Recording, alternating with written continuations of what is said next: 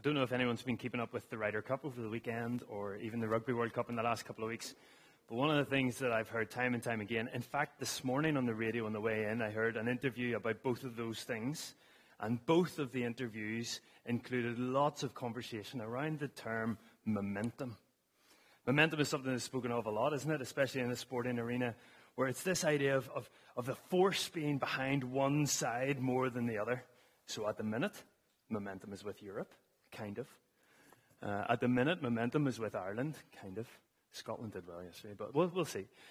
Momentum is a big deal, and the dictionary defines momentum as the force that keeps an object moving, or the impetus gained by a moving object. And we know what that means. Many of us will be able to picture what that means. And with that idea of momentum in our minds, that's the kind of thing that I thought of whenever we've been considering the first four chapters of Joshua. It feels like momentum is with the people of God. It feels like they are going somewhere, and everywhere they set their foot, God opens doors and things are moving forward. And as we've been studying, and maybe you've felt like that too, it seems like the nation of God's people has been making their way into this land that God has promised them.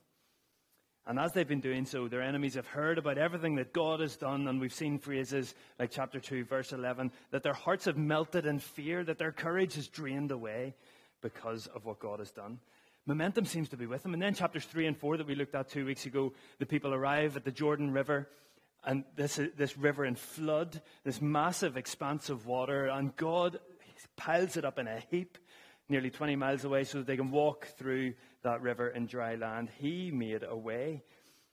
And so now they find themselves, we left them in chapter 5, verse 1, 2 weeks ago, in the promised land. Their feet are on the ground that God had promised Abraham way back in Genesis 12. This is an incredible thing. Momentum seems to be with them. It almost seems to be unstoppable. It's a given as to what's happening next. Momentum surely with God's people. And momentum is with them because God had promised, God had provided, and God had shown up in power. God, this was the land that God had promised his people. This is the land that God was giving his people. It was God who piled up the waters of the Jordan. It's God who split the Red Sea. It's God who brought the plagues that released them from Egypt. It is God's power. God is at work. And surely, from our point of view, as we read this story, we think momentum is with them. They're now going to go and take the land. In fact, maybe we could even say that having read chapter 5, verse 1, we should almost skip the next little section and jump straight to chapter 6, where they go and take Jericho. That's maybe what we would expect. The people have landed in Canaan, so now go and take it because God has given you possession of it. But actually, that's not quite the way things turn out. And maybe that's because God is in control. Let's pick up in verse 1 of chapter 5, where we finished last week. Sorry, chapter 5 of Joshua. Verse 1. Now when all the Amorite kings west of the Jordan and all the Canaanite kings along the coast heard how the Lord had dried up the Jordan before the Israelites until they had crossed over, their hearts melted in fear, and they no longer had the courage to face the Israelites. I mean, from a human perspective, that's exactly what you want to hear, isn't it? The people, once the Israelites were aware of that, they must have thought, brilliant. God has provided more. God has shown his power again. The promise is coming now. We are going to be the ones to see it. Let's go. But as I said, things don't tend to work out that way for them. And from a military human perspective, perhaps we think, yes, we should go now. See the walls of Jericho coming down. Some of us know that story already. But in God's ways, that's not what happens. The rest of chapter 5 is going to help us see that God's plans are not always what we would expect. And that's a good thing. God's timing is not always what we would expect. And equally, that is good for us. Chapter 5 is one of those occasions where we are going to see the reality of Isaiah 55, verse 8. For my thoughts are not your thoughts, neither are my ways your ways, declares the Lord. And that is good. We should have gratitude for that our God is so much greater than us, that his ways are way beyond ours, his thoughts are way higher than ours, and that is good. And so as we read on, and we will just read sections of this chapter as we go, and we'll pause as we make our way through, But as we read on, keep an eye out for the reality that even though things might not be going in the way that we might expect, the focus remains on God's promises, God's provision, and God's power. Promises, provision, and power. Not only that, take note of, as we're working through, of the unquestioning obedience of Joshua and the people in response to God's promises, God's provision, God's power. And so let's work our way through. We'll pick it up again in verse 2 of chapter 5 of Joshua. At that time, where had we just left it? Enemies melting in fear. And at that time, the Lord said to Joshua, make flint knives and circumcise the Israelites again. So Joshua made flint knives and circumcised the Israelites at Gibeah Haraloth. Well, this story has taken a turn that some of us might not have been expecting. The momentum seems to be with the Israelites. They're on the move in the land, enemies melting in fear. And God's next step is to ask his people, command his people, to perform a medical procedure on all the fighting age men that will render them helpless for a few days. This doesn't seem to be the logical thing to do from our perspective. So what is going on? Well, thankfully, God's word tells us exactly why this is good. And verse 4, we'll read this whole section from verse 4 down to verse 9. Now, this is why he did so. Isn't that wonderful? God shows us his will in his word. Now, this is why he did so. All those who came out of Egypt, all the men of military age, died in the wilderness on their way after leaving Egypt.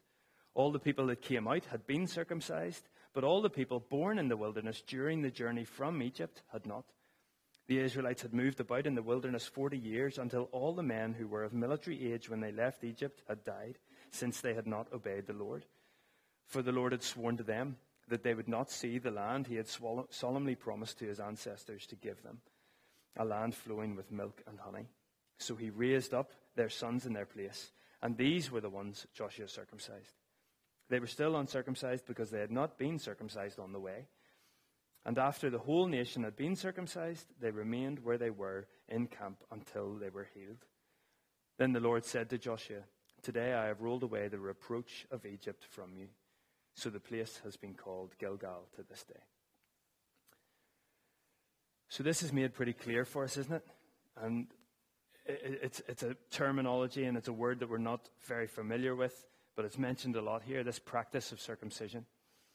The generation of Israelites who had made it to the promised land hadn't been circumcised, and so God commands that this takes place now before any further advancement into the land takes place. And there's maybe initially just a couple of questions that are raised in our minds. Firstly, why was circumcision such a big deal for God's people? Why was this a necessary thing for his people to do now? And then secondly, why did that whole generation die in the wilderness? We're told a little bit in verse 6 that they had not obeyed the Lord, but how had that taken place? And I just want to quickly answer those because it helps us to understand why this is good that God causes his people to stop and do this practice.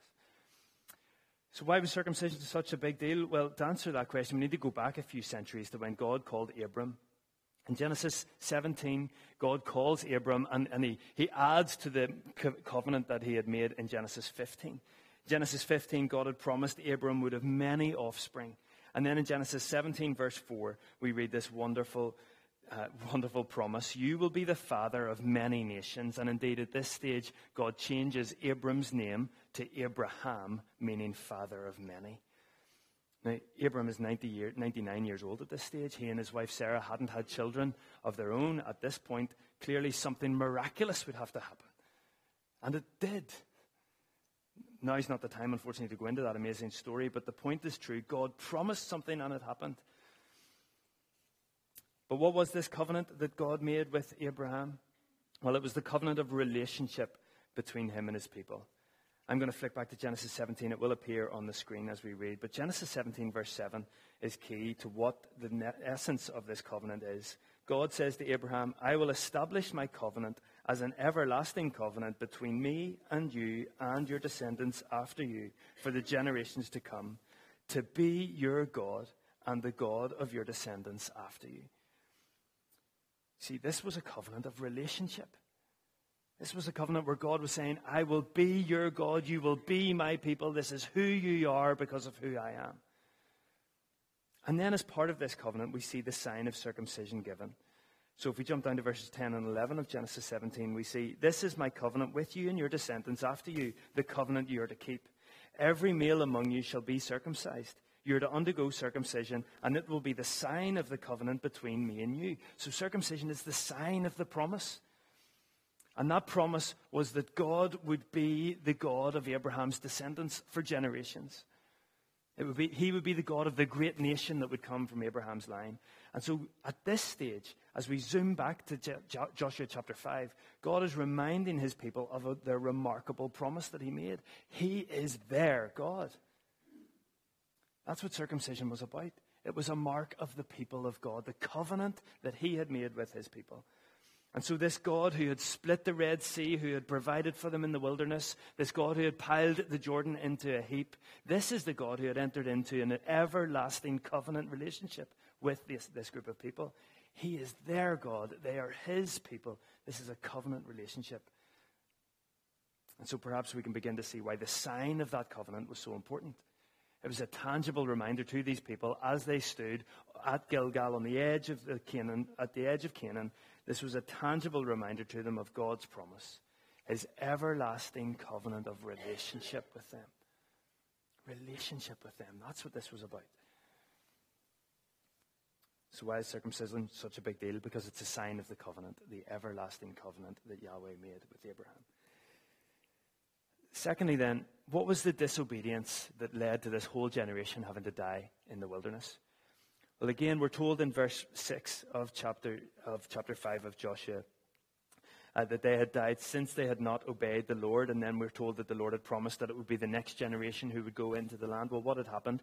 Well, again, we need to go back into the story a little bit. Numbers 14 is where we find the account where this takes place. This is when Moses and Aaron are still leading the people out of Egypt on their way to Canaan. They've just sent the spies in to suss out Canaan. 12 of them go in. 10 of them come back to say, "This is too hard. This is going to be, the land is too difficult for us to take." Two of them, Joshua, the same Joshua, and Caleb, are the two who say, "No, the Lord will give us this land. We must go." The 12 spies had tasted the milk and the honey. They had brought back incredible fruit from this land, and still the negative message of the 10 filters through the community, and they grumble. They say, "Why did God bring us out of Egypt? It would have been better to die back there. In fact, why don't we elect a new leader to take us back, and maybe we can be slaves again in Egypt?" And so in light of this rebellion, God's anger starts to burn. And eventually God explains to Moses that even though he has forgiven them, that there's a consequence for their grumbling and their lack of faith. And so in Numbers 14:29, we see, "In this wilderness, your bodies will fall. Every one of you, 20 years old or more, who was counted in the census and who grumbled against me. Not one of you will enter the land I swore with uplifted hand to make your home, except Caleb son of Jephunneh and Joshua son of Nun. As for your children that you said would be taken as plunder, I will bring them into this wilderness and to enjoy the land that you rejected." And so now with all of this, we see the background to this whole scene, don't we? We see the significance of this new generation of Israelites entering into the land that God had promised, but they hadn't been circumcised on the way. The previous generation who had come out of Egypt were, but they had turned against God's path. They had not believed in God's promise. And so God, faithful to his promise, in spite of his faithless people, he then says, "Okay, this new generation, you need to be reminded of the everlasting covenant that I made with you." And so that might all sound like interesting history, but what is the point? What is the teaching? Well, surely one of the things for us to see is that God has paused the movement of his people so that he can prepare them. And not just prepare them as a nation, not just prepare them as a people, but I believe prepare their hearts for what is going on. If they had raced across the Jordan and ran straight in, they might have been guilty of thinking, "Yeah, this is us doing this." And so God pauses them to say, "Remember who you are. Remember whose you are. And as we'll see in a few minutes, remember the power that I have as your God." And so he's preparing them to go. And today we're going to just pick out three things in which they're preparing. And this first lesson is that he's preparing them with a reminder of his everlasting promise. He's preparing them with a reminder of his everlasting promise. That's why he has paused the Israelites here at Gilgal. He is reminding them of his relationship with them, his faithfulness to them, his love for them, his everlasting covenant. As we've been thinking about throughout this whole series, God's words, God's promises are unbreakable.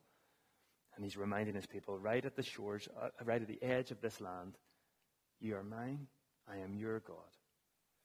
And that is a good thing to hear. So that's what this circumcision command was all about. It was this new generation in a new land, but they were God's people. His everlasting promise hadn't wavered one bit. Yahweh was their God. And so they must remember who they were and whose they were. They were God's people, and that God is the God who's in control. That God is the God who keeps his promise. So God was preparing them with a reminder of his everlasting promise. As we move on through verse 10, we're going to see the next reason, or the next way in which God prepares these people. So back to Joshua 5, verse 10. Joshua 5, verse 10. On the evening of the 14th day of the month, while camped at Gilgal on the plains of Jericho, the Israelites celebrated the Passover. And what I think one of the things we see here, and we'll see in the next couple of verses too, is that God is preparing them to go, and he's preparing them with an assurance of his ongoing provision. He's preparing them with an assurance of his ongoing provision. He had miraculously provided for them all the way, all the journey to this land. And now they've reached this land, his provision will continue. It's not as if God has said, okay, I've dropped you off here and I'll see you later. No, he is with them continually and he will continue to provide for them. And the first way in which we see this provision happening is in celebrating the Passover. This was a meal that his people had been commanded to share in Exodus 12 just before they left Egypt. And it was a meal designed to help the people remember God's incredible provision of rescue. How God had provided a way for them to leave Egypt. And of course, that Passover meal is a pointer forward to the ultimate sacrifice of Jesus Christ. The one who would come from God as the ultimate provision of forgiveness of sin, of a complete restoration and relationship with God through faith in what Christ has done. Just like the lamb was sacrificed for the Passover meal, so the Lamb of God is sacrificed for our eternal security and forgiveness. And now as the people are in the promised land, the time is right for them to share this meal once again. Indeed, the time isn't just right, the time is perfect. It's why we're given the timestamp at the start of verse 10. On the evening of the 14th day of the month. Now we know that we're still in the first month of the year here from how chapter 4 ended. And so on the 14th day of the first month, well, if we rewind back to Exodus 12, when the Passover is given, it is on the 14th day of the first month that Passover celebrations are to begin. It was the 10th day of the first month that they were to select the lamb. And then for 4 days, that lamb was checked over to make sure it was perfect and spotless. By the way, it was the 10th day of the first month that they crossed the Jordan River. And so God is perfectly in control. And he is reminding his people, I am providing for you. So remember the great provision that God has made for you. So God has been preparing them here. And as they sit now on the 14th day of the first month, God has ordained this wonderful meal to remind them of his miraculous provision.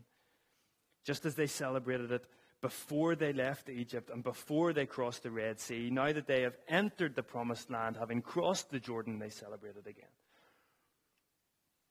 And so they're reminded of God's miraculous provision. And in exactly the same way, this table of communion now speaks the same message to us. That we can remember God's faithfulness in the past, which gives us hope for his future and therefore confidence in the present that he has us in. So we remember his faithfulness in the past, which gives us hope for his future, which is secure, which therefore enables us to live confidently in the present where he has us. And so God is showing them and assuring his people of his ongoing provision now that they've entered the land. But the second marker of God's provision is unpacked for us in verses 11 and 12 of chapter 5. The day after the Passover, that very day, they ate some of the produce of the land, unleavened bread and roasted grain. The manna stopped the day after they ate the food from the land. There was no longer any manna for the Israelites, but that year they ate the produce of Canaan. Now, these might feel like details we might skip over, but they are not insignificant details at all. See, as I mentioned earlier, Manna was the way in which God had provided for his people for 40 years in the desert. We see it starting, it instituted in Exodus 16, where the people are complaining once again about the catering options in the desert after they left Egypt. And so God says, I will provide. And every morning when they woke, there was manna for the people. Just enough for what they needed. God had been providing every day for 40 years as they dandered around and made their way to where he had them. And so this daily reminder was for the people, so they would remember his incredible provision. But now they set feet in the promised land. They no longer need that manna. This is the land flowing with milk and honey. This is the land where God had promised they would be fruitful. And so they can eat the produce of that land. We're told in verse 12, they ate unleavened bread and roasted grain. And so they now harvest for themselves from the land that God had promised. And in some ways, this might seem unimpressive to us in many ways, but we need to realize that God's provision for his people hadn't stopped now that they're in the land. It had just changed. So God's provision doesn't stop with the manna. The manna stops, but that's because God has provided in another way. And I was struck with that this week, how lightly I open the cupboards and take what there is. God provides for us from his world so that we are sustained. And that's just one of the ways he provides. But now in their new home, a land that God had promised would be flowing with milk and honey, God is preparing them with an assurance of his ongoing provision. Through the Passover, yes, as they remember his promise, and through the daily food that they could take as they remember the land that he has promised to them. And so he's preparing them. And he's preparing them with a reminder of his everlasting promise. And he's preparing them with an assurance of his ongoing provision. And finally, the third thing we're going to look at is in verses 13 to 15, where we see God preparing them with the demonstration of his unmatchable power. Demonstration of his unmatchable power. Now, verses 13 to 15 could well be considered to be the introduction to what is next in chapter 6. I think it might be, but it certainly continues the flow that we have throughout here of God's provision and God preparing his people to go. Let's read these verses in verses 13 to 15. Now, when Joshua was near Jericho, and so we have here a change in focus from the people that have been provided, the people that have been told that covenant promise as a nation, now down to Joshua very personally. Joshua was near Jericho. He looked up and saw a man standing in front of him with a drawn sword in his hand. Joshua went up to him and said, "Are you for us or for our enemies?" "Neither," he replied, "but as commander of the army of the Lord, I have now come."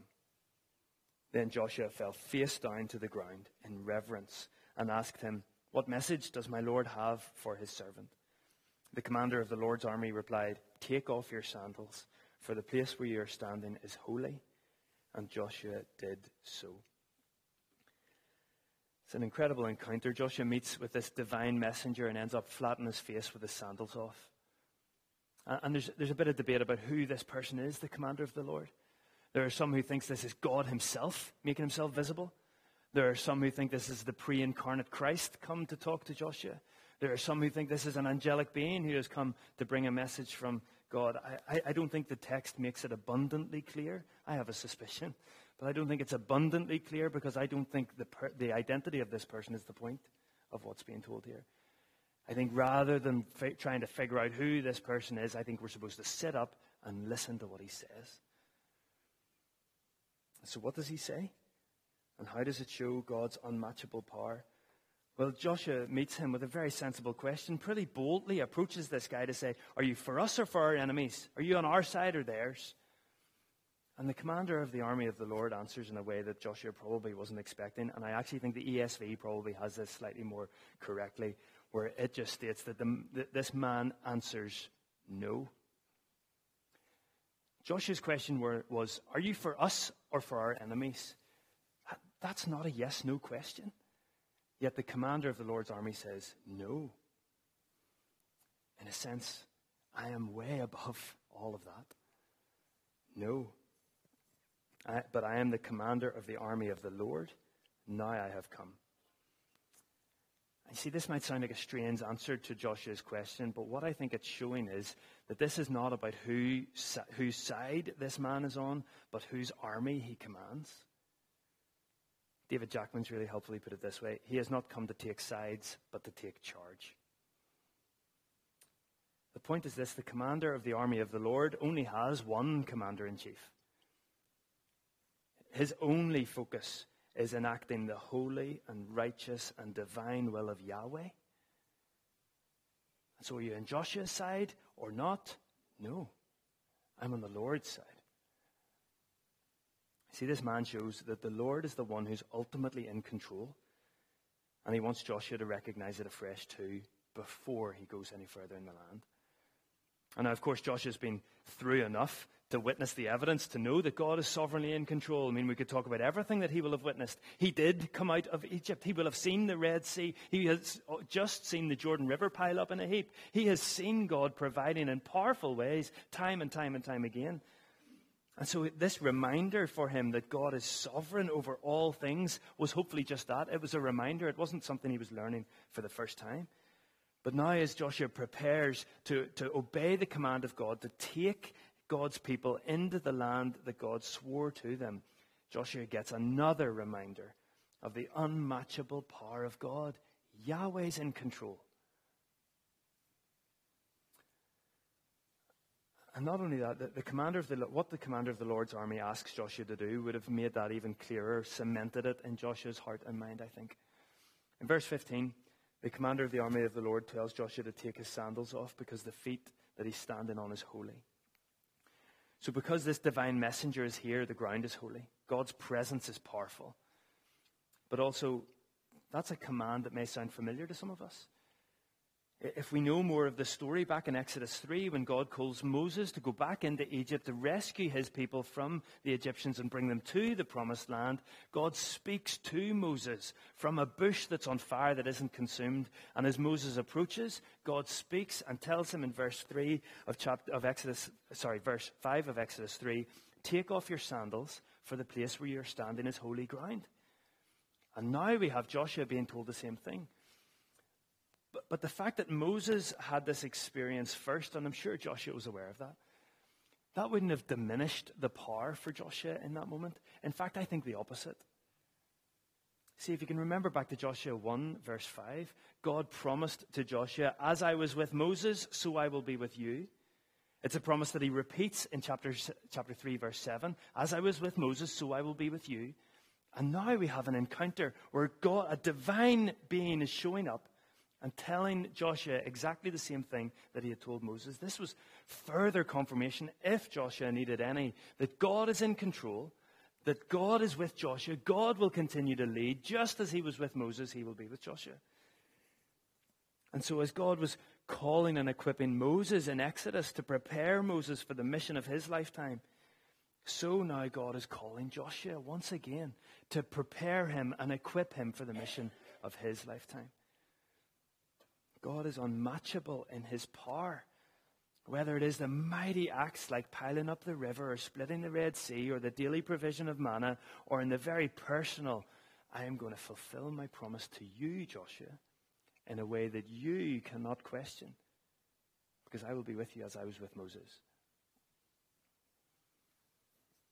And so if God has this unmatchable power, what are we supposed to do with that? How do we respond? That's why I love the final four words of this chapter. After all that has been said to Joshua, "And Joshua did so." And Joshua did so. Now, I know that's in relation to taking off the sandals, but as we read through Joshua time and time again, we see that kind of reaction from him. God says something, and Joshua does so. Surely it's because Joshua knew the everlasting promise of God. He knew the ongoing provision of God. He knew the unmatchable power of God, and so he did so. His obedience to God's leading was immediate and radical and wholehearted and unwavering. And that's a challenge to us. It's a challenge to us today because God hasn't changed. His promise is everlasting. His ongoing provision is secure for his people. He has not lost an ounce of his power. And so when he speaks, how do we respond? See, we do know that God hasn't changed as we come to a finish. We do know that God hasn't changed. His everlasting promise is still true. He is still the God of his people. He still enters into relational covenant with his people. And yes, the sign for that covenant is no longer circumcision. But as the New Testament shows us through examples like Colossians 2, we are marked by the inner transformation of the heart by faith in Jesus Christ. This is Colossians 2:11-12. In him, in Jesus, you were also circumcised with a circumcision not performed by human hands. Your whole self, ruled by the flesh, was put off when you were circumcised by Christ, having been buried with him in baptism, in which you were also raised with him through your faith in the working of God, who raised you from the dead. And so this is one of the passages where we see baptism replacing circumcision as the outward sign of the inner work of grace of God. What it means to be God's person now is demonstrated by our lives. The point is this: throughout Scripture, throughout all of history, the promise of God is everlasting. He is still the God of his people. He is still bringing people into relationship with him. The promise of God continues to be everlasting. And likewise, the provision of God was demonstrated in the Passover. And of course, we see that most supremely in the meal of his new covenant people around the Lord's table.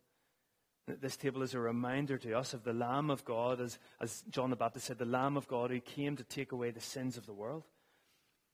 The innocent, spotless Lamb who died in the place of sinful people so that sin could be atoned for, forgiveness could be granted to those who repent and believe. And so this is a glorious picture for us of God's provision for us in Jesus Christ. God's ongoing provision continues today. And finally, the unmatchable power of God hasn't faded over the centuries. He is still sovereignly in control. He's still working all things out in his way and in his time. As we've seen from Joshua 5, one of the ways in which we can demonstrate or we can see God's power at work here is that he told and commanded the Israelites to perform this act of circumcision, as I said earlier, wiping out and making very vulnerable all the military-aged men in the camp. And when did he decide to do that? While the enemies are paralyzed with fear. So God paralyzes the enemies and then works in his people in this occasion. God is sovereignly over control, over everything. In the huge, massive, miraculous, and in the tiny, everyday, seemingly mundane provision of food in our cupboards. And so God's power is unmatchable. His plans are being worked out. And yes, that might mean that things as we go through life, it might feel like there's interruptions in our life, but God's plans can never be interrupted. And what difference does that make? Well, it means that we can completely trust in that holy and powerful and sovereign God. It means we can obey his holy and powerful and sovereign commands, because his ways are good. His ways are right, his ways are true, his ways are eternal. And ultimately, his ways lead us to his presence. And in his presence, according to Psalm 16, there is fullness of joy. And so we can obey. So as the people of God stood in the land that God had promised them, he takes time to prepare them for what is to come by reminding them of his everlasting promise, by assuring them of his ongoing provision, and by demonstrating his unmatchable power. And this is our God. He is still completely worthy of the same worshipful awe that we read of in Scripture. And he's also still completely worthy of the same kind of reverent obedience that we see in Joshua. And for us today, for his people today, for those of us who know and trust in Jesus Christ as our Savior, as we seek to follow him into another new week, whatever it has in store, we do not know what it has in store, but the Sovereign One does. And so perhaps he's preparing us for what lies ahead, preparing us with a reminder of his eternal, everlasting promise, preparing us with an assurance of his ongoing provision for us, preparing us with a demonstration of his mighty, unmatchable power. So whatever God has before you this week, go into it full of faith. Not that it will all work out rosy, but that he is at work. and therefore his being in his presence, there is fullness of joy. Let's pray together. Heavenly Father, we thank you for your word. Lord, these incredible accounts of you at work in your people from generations, centuries ago, yet, Father, your word by your Spirit still speaks to us. And so I pray, Father, that what you have wanted to say this morning will resonate in our hearts and find root there. Lord, that we would not just be hearers of your word, but doers. And so we would indeed trust and obey in the everlasting promise of God. We would recognize and be grateful for, ever thankful for the ongoing provision of Yahweh. That we, Father, would know and see before us the unmatchable power. And as we do all of those things, Father, may we trust you. Like this example shows us of how Joshua and the Israelite people trusted you. Even when in their minds things might not have made sense, but they trust in your goodness because you are always good. Your plans are always good because they are your plans, and your ways, Lord, are higher than ours. Your thoughts are higher than ours. And so would you help us to trust you, Father? When it makes sense to us and when it doesn't, help us to trust. In your wonderful name we pray.